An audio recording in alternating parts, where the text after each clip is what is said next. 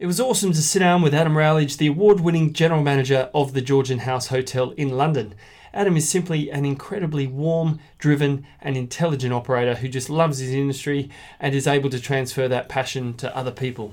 I really enjoyed discussing his story from originally aiming to be a pro cyclist to changing course to running an amazing hotel in London at such a young age. You'll hear how they've made incredible revenues with a unique customer experience, the importance of educating and empowering staff, creating the right revenue balance. We talked AI and also talked about personalisation in the booking process, turning online feedback into revenue, the power of Brexit effect on the London market, but most of all, understanding Adam's story. Anyone in the hotel industry, leader or newcomer, will really derive some inspiration from what Adam has to say. Enjoy. Today I'm with Adam Rowledge. Thank you very much for sitting in the deck chair. Very welcome. It's great to be here. Well, actually, I'm a guest of yours. I'm sitting in a lovely chair in the Georgian House Hotel, the hotel that Adam is the general manager of. Just before we get into our discussion, I'm going to give you a little bit of an introduction to Adam. He was the Independent Hotelier of the Year 2018, uh, as judged by the Independent Hotel Show. They have the best management strategy here, um, which was awarded in October 2018 by the Springboard Award for Excellence. He was the Young Manager of the Year last year as well in 2017. He's worked with the Ballantyne Group, handpicked hotels, and other five star hotels such as the Hempel, South Lodge Hotel, Cedarwood, Grand Hotel and Spa, and Hotel du Vin. He's also a Director and Trustee of the Institute of Hospitality he commutes into London every day from a fair way, actually, don't you? You come in from just outside Worthing. Just outside Worthing, so yeah, about two hours door to door, but it's definitely worth it. So that's that's almost on Southern Rail. You're living life in their hands, pretty much. Would that yes. be fair to say? Yeah, I spend more time in Southern Rail than I do with my family during the week, which is quite worrying. Yeah. and so you've got a wife and two kids, yeah? Yes, that's right. Okay, brilliant. Well, look. Um, thanks again for having us in. I'm, I'm really keen to understand. I mean, you've had an incredibly busy year this year.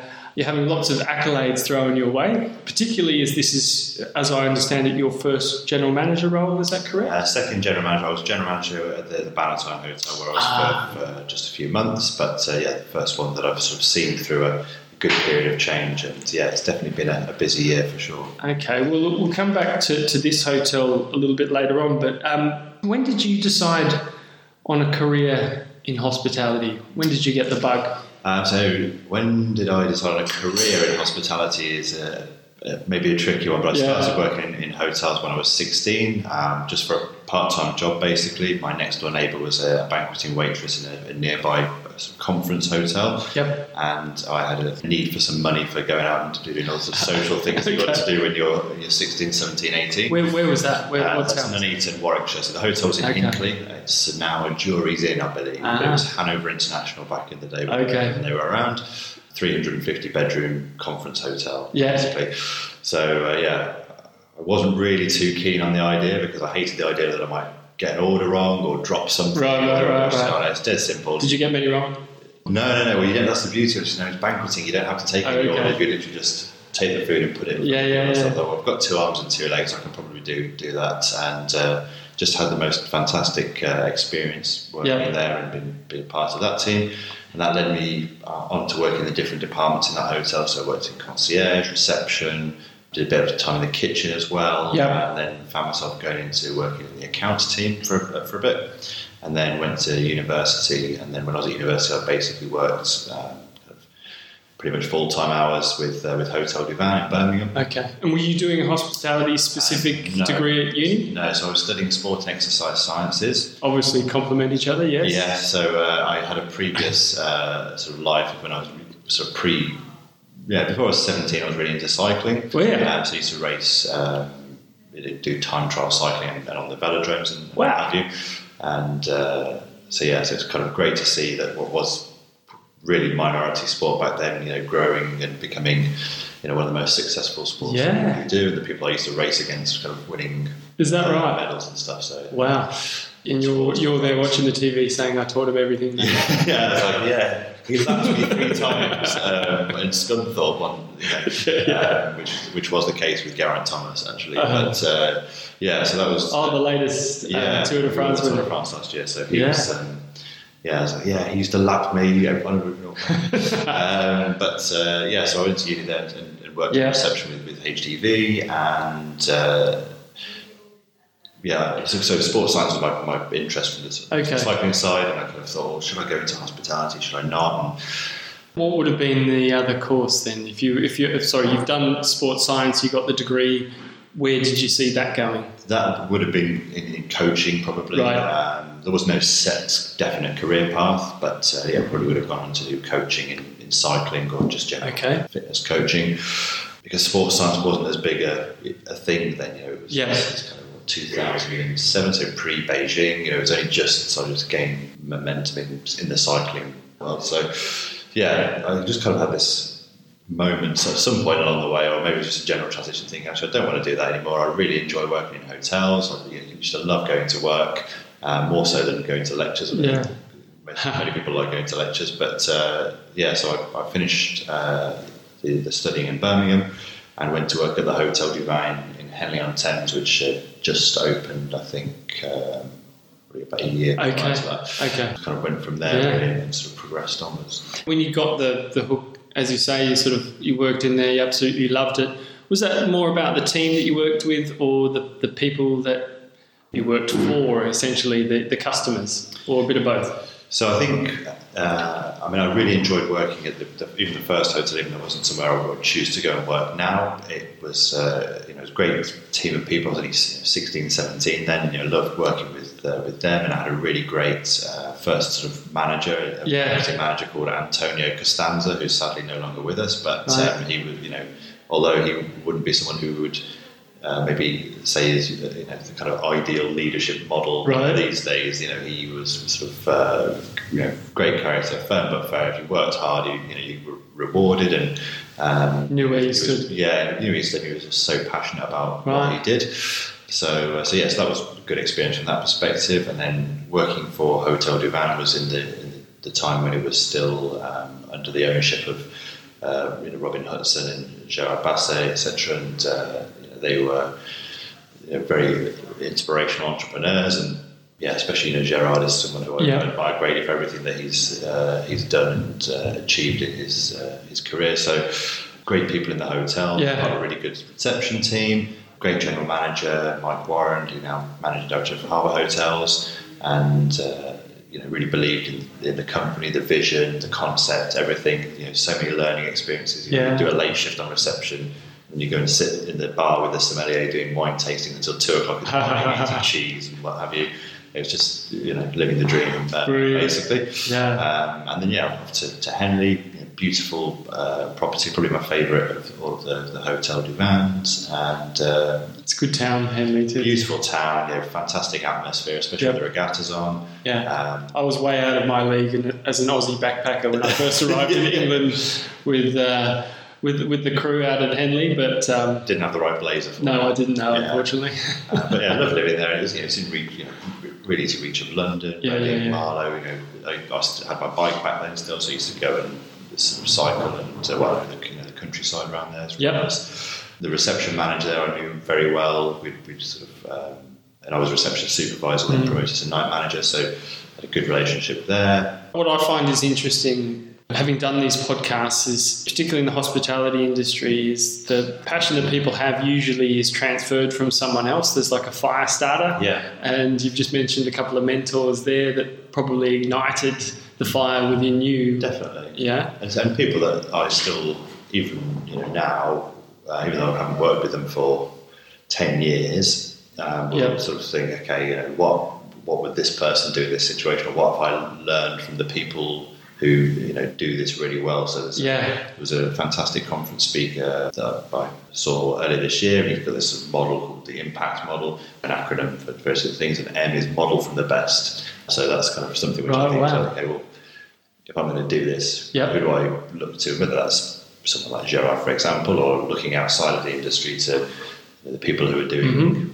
whatever aspect is, you know, whether it's you know, use of customer data in retail or you know, I think that's what probably something from my cycling background, yep. British cycling. So I obviously went to Formula One to learn about aerodynamics and, mm-hmm. and all that kind of thing.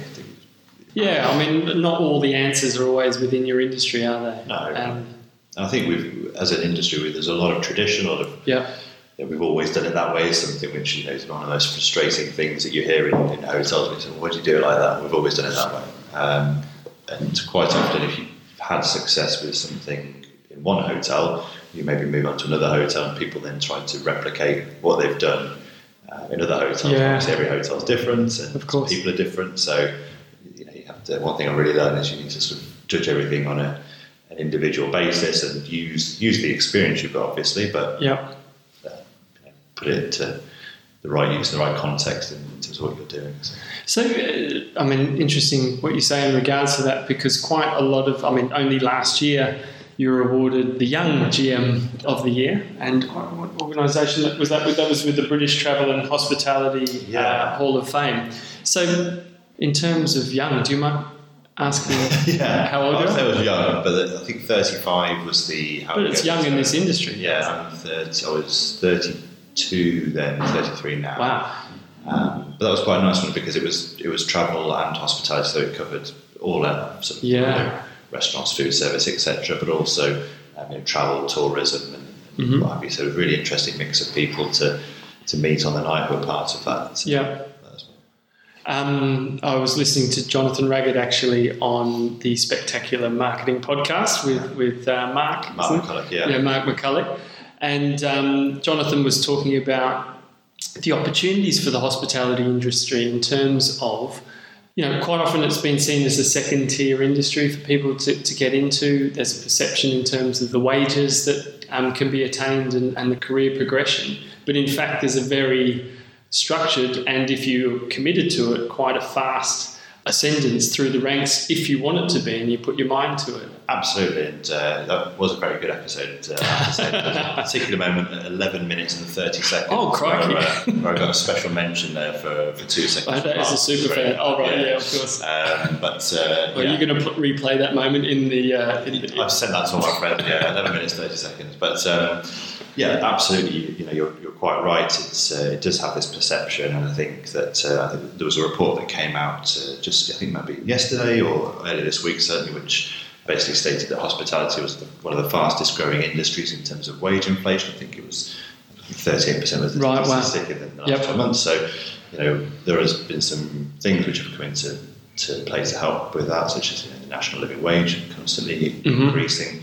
But I think we are getting better um, at, at, offering you know, real good, good, wages, and certainly there's always been uh, the, the case where you know, in more senior positions, there's a real opportunity to, yeah, to earn very high salaries. But I think we're, we're definitely getting better at, at sort of filtering that uh, through in, in uh, at every level and across every sector as well, in all types of businesses. But there are still people who aren't, unfortunately, uh, doing that. But in terms of opportunity, uh, you know, there are so mm. many transferable things. Obviously, finance, human resources, IT. You know, all of those sorts of things which you could do in any industry essentially, and you know, the opportunity to learn in a really hands-on environment and apply those theoretical um, skills is, is, definitely something in place in, yeah. in hospitality. Um, and you know, I think most people who come into the industry, they do fall in love with it. yeah. Uh, really go, you know, go for it. No one, I wouldn't say that there's, there's a really small percentage of people who want to come in,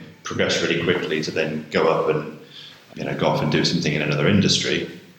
It's, it's something that I think people just really enjoy doing. And it's not just that you're going into an office and doing the accounting, for example. Yeah. You're in a, you know, much bigger business where you're dealing with people doing lots of different things, experiences and the benefits. I think we all know of working in hospitality in terms of uh, you know going off to visit other venues and experiencing some really fantastic hotel to stay in yourself The restaurants is uh, at, at, a considerable discount usually. So if you're just just, just test the competition.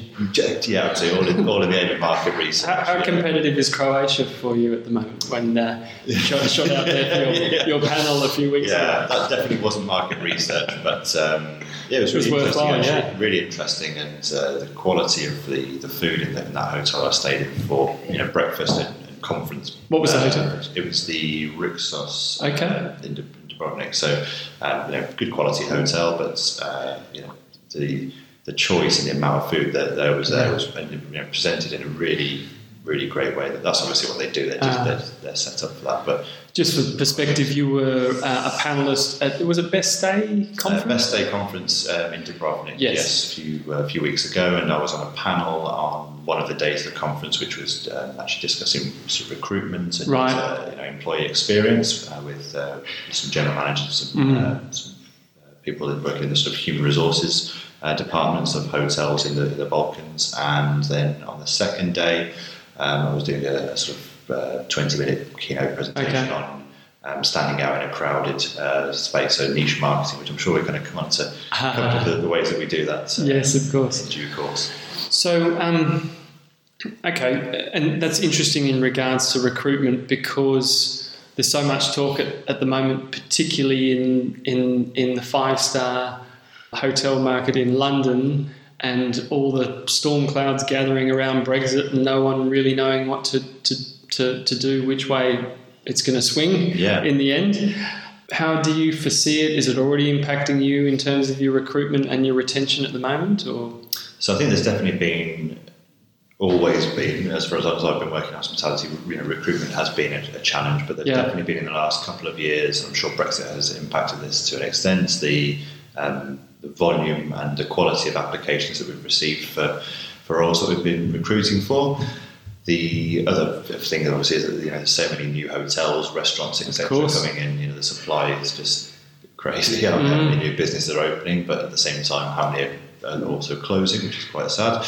But uh, you know, we are fairly sort of forward thinking in the way that we try to attract people. We mm. spent a lot of time in the last two years working on our employer brand, and a lot of the activity that that, uh, that we do here is you know, to really make people uh, aware of Georgian House because obviously we're a small independent property and we don't have the, the reach that others will, and to, to sort of demonstrate why it's a great experience mm-hmm. and, uh, work at Georgian House. So, for example, winning some of these awards is obviously very nice. Yeah, of course. Know, it's a real good uh, thing for me, and the team really feed off of that as well. It's, it's something where they really uh, enjoy uh, the, sort of the success that we're having as a business, and people then externally want to be part of something successful, yeah. and that I think really helps us in our in our recruitment as well. So, in terms of Brexit itself, is is that is that a, a massive concern for you in terms of uh, either way that it swings? Uh, so it's not something that I'm going to lose any sleep. Okay. I think you know, you've got to look at controlling the controllable. Mm. You know, we've got uh, ideas and things in place yeah. that we will look to, to do as and when we need to, regardless of which, whichever way it goes. And who knows? Of course, we can't even decide whether we're going to have a vote on a Tuesday or not. But, yeah, yeah. Uh, uh so uh, the um, I don't know. Did you see the Corinthia documentary that was on the BBC? Yes, I've watched the first episode. I'm a little bit behind at the moment, so I'm, I'm literally got things downloading as we speak to watch on the train home, uh, uh-huh. which is one of them. So I saw the first episode, which I thought was really good. Yeah. But uh, yeah, I mean, otherwise caught. Well, look, I've, I've, I've saw both episodes, but whether you've seen one or two, what really stood out to me in terms of a luxury hotel, and, and for, for those listening, if you can get your hands on, uh, it's a documentary done by the BBC, and uh, it was about Corinthia Hotel.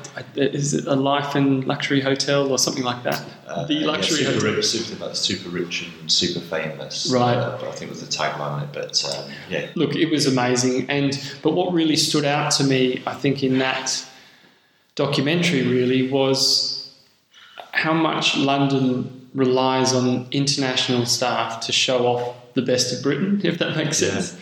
And you know from the I think Bulgarian cleaner to the German um, general manager to everyone in between to the 16 year old kid that was from, uh, from East London and, and uh, he was in that early inspiration of wanting to own the whole Corinthia hotels uh, later on if you saw that bit as well. But I think yeah, it's just it's phenomenal, and it's really obvious to me in that in that documentary how reliant luxury hotels are on the international community, yeah, and not just luxury hotels. I think when I, I think the day I started here, other than Serena, who's the, the managing partner of the business, I was yeah. the only English uh, member of the team who was employed full on a full time basis. There was mm-hmm. one of the part time um, who was based sort of off site doing our accounts. Um, and I think at most we've had uh, probably 20% of the team have been um, we, we have a small team. Have yeah, about yeah, 50 yeah. people, so that right? that's not a lot of people, but I think we're kind of around about the 15 ish percent uh, okay. at the moment.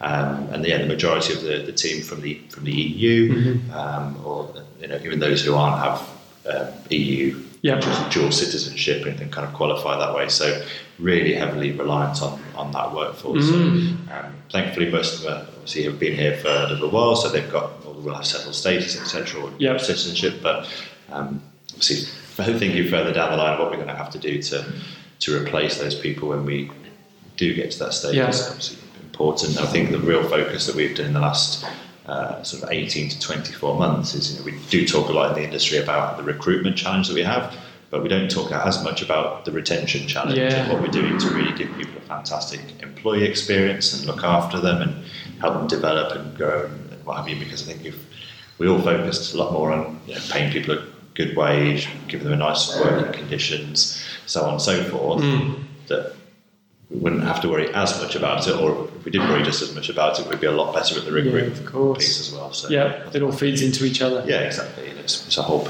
picture. Yeah.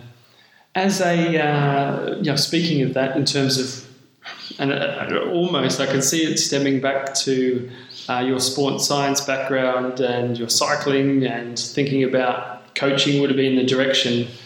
Being a general manager is sort of in that field. It's, it's trying to run a well well oiled cycling machine, take them through the through the Alps, and ultimately win as a as a as a hotel. From your awards as a hotel and individually, it seems that you guys focus a lot on training and development. Is that correct? Yeah, very much so. Yeah. Much so. And so, do you do that all in house, or how do you, how what approaches do you use? Um, so we use lots of different methods. So, for example, um, there are some things which we do in house. I'm a, personally a licensed um, to deliver the World Host customer service training. So that's right. something which I, I, do myself here at the hotel. Okay. Um, we obviously run our own internal um, just training course, yeah. whatever that may be. Uh, we do a lot of work with um, umbrella training on apprenticeships. So mm-hmm. uh, we were highly commended in the best apprenticeship strategy with the Springboard Awards earlier this year as well, um, and, and work really closely with them to deliver that program. Uh, we and uh, our, she's now our acting head chef. She was a commis chef at the time, but she was the umbrella chef apprentice of the year right. uh, last year, Monica. Um, so that's something which we, we, really place a big focus on, and then we use a lot of external training providers as well. Mm-hmm. Again, on this kind of you know using the you know, who we believe are the best to yeah, deliver yeah, yeah. what we want to do. So I can't deliver certain things, you know, as well as uh, as other people can.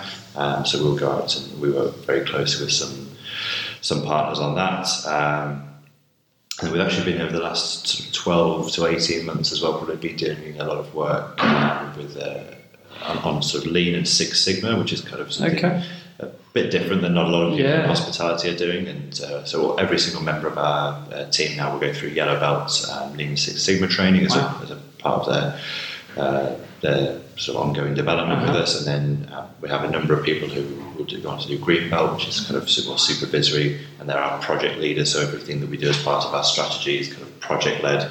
Um, so everyone in the business will have um, input into what we're, we're doing, and we're quite realistic that not everyone's going to stay here forever. Yeah, and of we want course. to be able to give people training and development that they can then take and say, okay, I've got this recognised qualification, and it can deliver this for whoever I'm going to work for in the future rather than just you know I did the internal course that we have on communication yeah, yeah, or whatever yeah, it is which obviously is going to deliver some great benefits but it's something which has been a bit more tangible uh-huh. and maybe you know if they do decide to leave for the industry it's something which they can really take to, yeah. to what they're doing in the it's transferable yeah.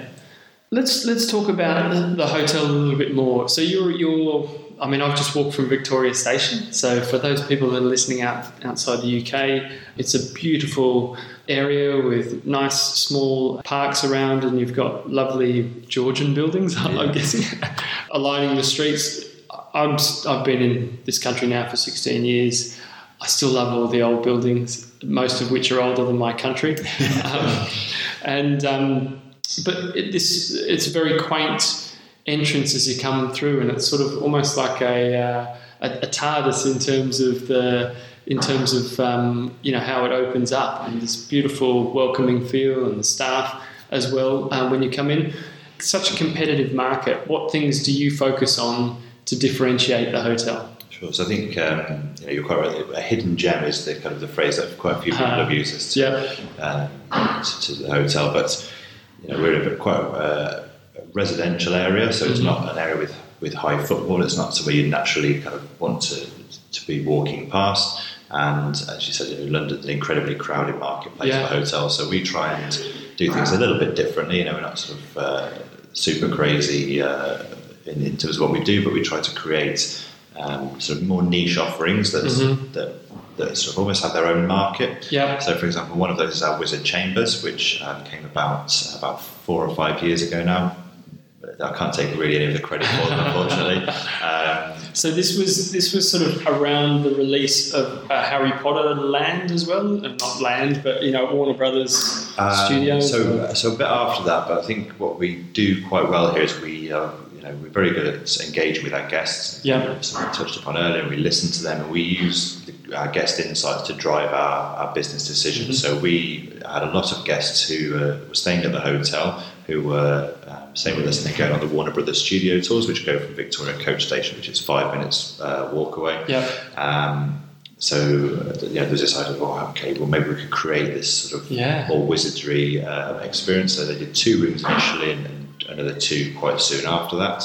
They were just hugely successful, and you can see you know, if you look back on our Google Analytics, you can see the kind of the point really? where they, they, were launched. Was it just the PR around it? Yes, yeah, yeah, It was just it went off the charts wow. basically. Um, so they did another couple more of those, and then you know they were just fully booked months in advance, and you know we just couldn't. Yeah. Um, sort of satisfy the demand for them. So last year we created three more. So we just took three more existing bedrooms. But uh, the beauty of all of these are they're, they're all basement rooms, right? The worst rooms in the hotel, uh-huh. um, and you know no one really wanted them, and they could get good rates for them. And now they're know, sold out, wow. generally speaking, months in advance. And uh, we've got a little bit more availability than we used to, yeah. double the amount basically. But yeah, they're you know the most expensive rooms that we have. So it's amazing. It's a great, great uh, you know, example of listening to your your customers, observing customer behaviour, and and you know using that to, to drive business decisions. And then we've kind of replicated that that model, if you like, with other things. So we've got our, um,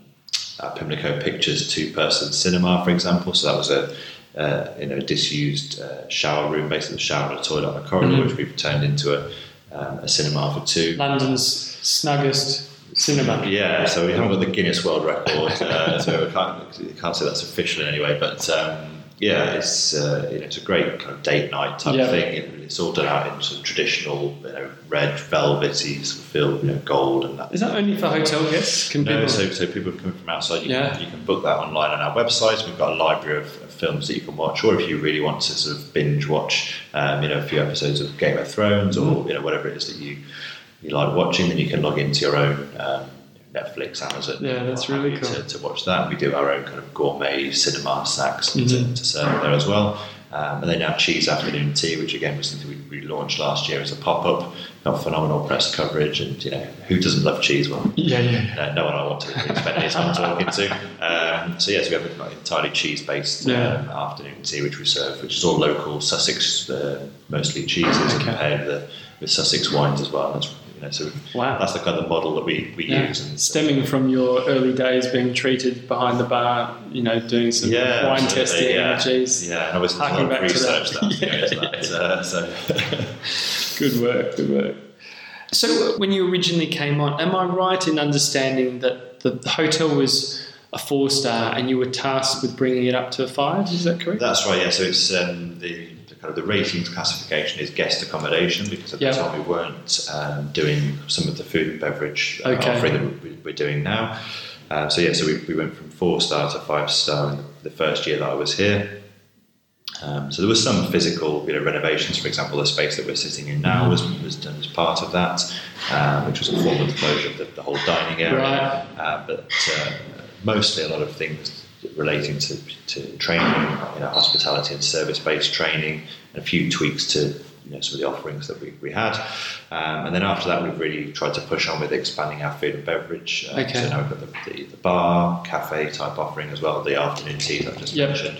And now we're potentially looking at uh, changing the category to reflect more of what we're about now. I think guest accommodation doesn't really mean much to you know your your sort of consumer. Whereas you know we want to make sure that we're giving people what they expect. Um, so that's kind of a, a project. Ah, so you, so you mean if they they just see five stars and whether it's at a hotel or guest accommodation, they won't necessarily differentiate in their head. Is that yeah? So some people may may appreciate that. I think anyone who has taken the time to research the hotel a little bit and look yep. at the website will will understand that we're not uh, Corinthia, for example. Boutique hotel. But uh, yeah, I think you know what we offer is a great product, great hospitality, and uh, we want people to get what they're expecting and feel that we've given them good value. Um, so I think that's something which we really, focus on is being generous in our hospitality, yep. generous in, in, you know, for example, the portions that we give people, and, and you know, not trying to, to sort of skimp and, and make people want to have a great experience and yep. come back and, and stay again.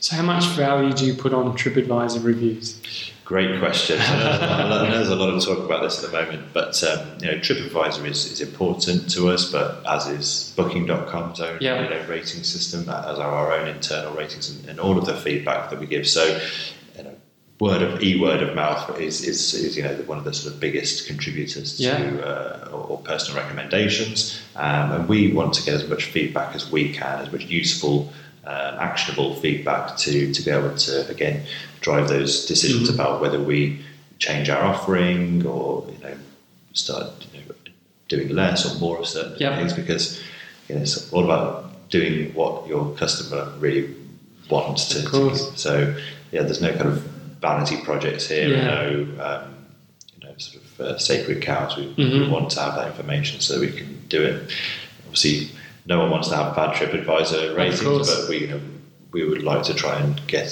that feedback as soon as possible mm-hmm. to be mm-hmm. able to recover the, the situation before it hopefully gets to that, to that stage. So, when, just out of interest, when when's where's the tipping point where something becomes a one-off comment or something that someone's had a negative experience?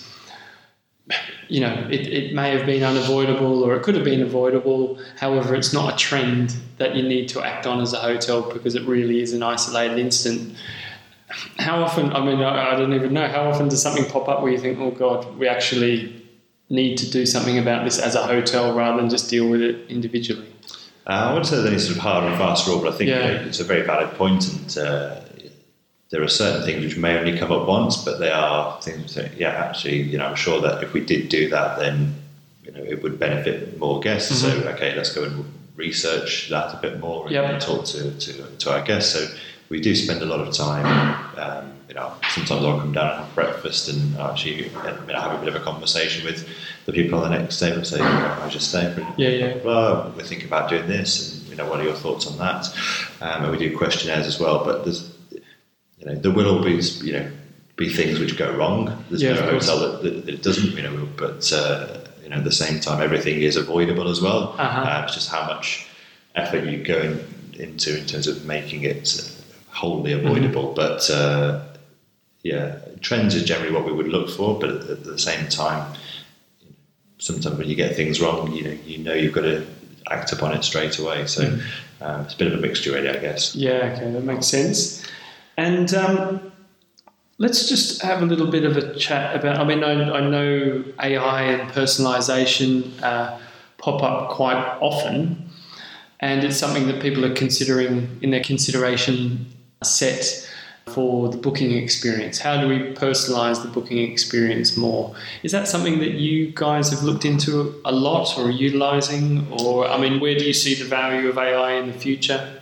Yeah, so we uh, we actually work with with Avvio um, on their we use their Allora platform for our web booking engines. Frank and the team. Frank yeah. and the team, yeah. Uh-huh. Um, so uh, so yes, we very much kind of buy into that. And, yeah. Uh, you know, our revenue management system is a we've taken away some of the personalised element of that, mm-hmm. outsourced some of the personal element, but rely on, on, technology there so that actually the people we've got in the business can concentrate on, on looking after the guests and you know not just the back of house thing, but we'd like to use that, that, that sort of technology to function what we're doing in terms of the guest okay. uh, experience in the hotel as well. But you know, sort of baby steps at the moment, uh, and uh, yeah, we're pleased with, with what's happening so far on the, the web booking front, uh, web booking engine, and uh, yeah, you know, all that stuff super interesting. I spend not huge amounts of time, but a good amount of time looking, uh, working with sort of accelerator programs, so I can find out what are the new you know new bits of technology coming through that can that can help that. So chatbots is you know something that I'm really yeah. interested in.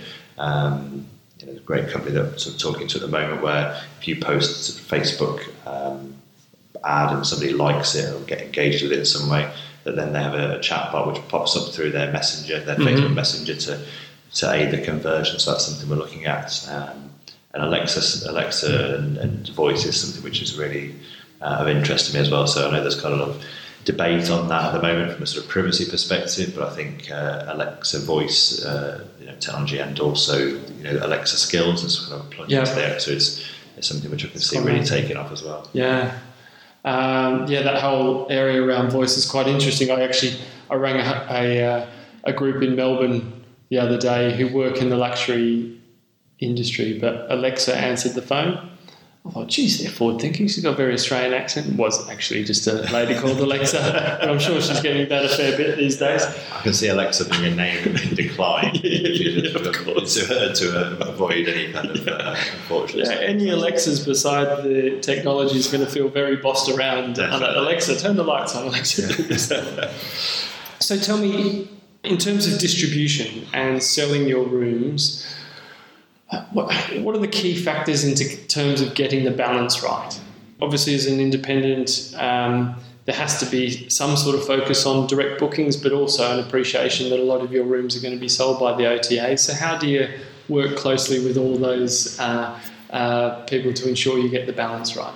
I think working closely is, is the, the best way to describe it. But I know that uh, sort of OTA bashing has become um, you know one of those things which is yeah. you know, pretty much every conference or seminar that you go to these days, but uh, you know we we do rely on them for, for a good amount of our business, mm-hmm. and, and, I think they're a really valuable tool um, to sort of have in your your distribution arsenal. Uh, but yeah, people get quite carried away with.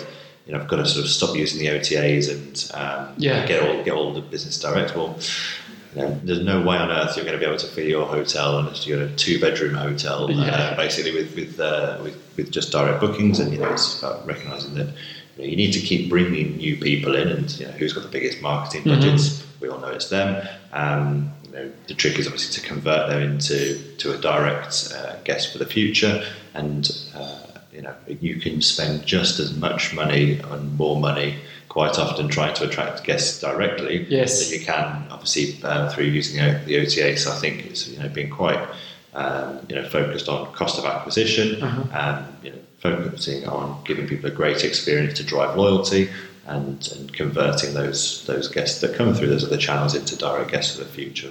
Okay. As an independent hotelier, what do you think the major issues in London are going to be in terms of the, the competitive, competitiveness of the marketplace and other issues that might arise over the next 12 months? So I think uh, we'll see continued uh, pressures from the, the added supply coming into the market yep. as well and the uncertainty around uh, Brexit. But depending on what kind of eventually happens uh, with that, you know, there may also be great opportunities as well. We saw, uh, we know, predominantly leisure um, hotel so when the you know just straight immediately after the vote, we saw huge increases in the bookings that we were getting from our um, markets that we rely on already, you know, yep. the US and Europe, because of the exchange rate fluctuations. So I think whilst um, you know who knows what might happen for recruitment and all that sort of thing, you know, there's there's some uh, some benefits to be had as well. But who, who are most of your market? Just out of interest, I mean, does the does the low pound really help you? Yeah, so we're about uh, sort of thirty five percent from from Europe, yep. 20 25 percent US, okay. similar 20 25 percent domestic, and then the rest from, from, the rest of the world. But very little from the sort of the Middle East at the moment. Yep. Not not really much from China or, or, South America or Africa. So it's we get a little bit from South Korea, um, uh, but yeah, predominantly Europe and US and, and domestic. So if people are it's more expensive for people to go abroad, yeah, yeah. coming here, people from abroad coming in. So we were kind of win-win on the exchange okay. rate front. Um, and I know a lot of hotels obviously similar kind of uh-huh. position as well. But uh, yeah, you know, increased cost pressures in terms of food inflation and uh, rates and, and, all that sort of stuff is uh, is obviously very challenging. But uh, you know, we continue to do the, the, things that we're doing well, and uh, you know, that's our, our sort of strategy really. Well, Adam, we've hit the 40 minute, minute mark. It's been fantastic to talk to you. I, time, I realised the time had flown so quick. It really has. And um, look, congratulations. On, it's been an extremely busy year for you. Congratulations on all the awards Thank that keep get thrown at you and at the hotel as well. Um, you've got beautiful establishment here. You can feel the instant warmth as you walk through the door. And uh, look, I really look forward to, to, to, speaking to you next time in 12 months, maybe, and see how things have moved on. That'd be great. Thanks very much.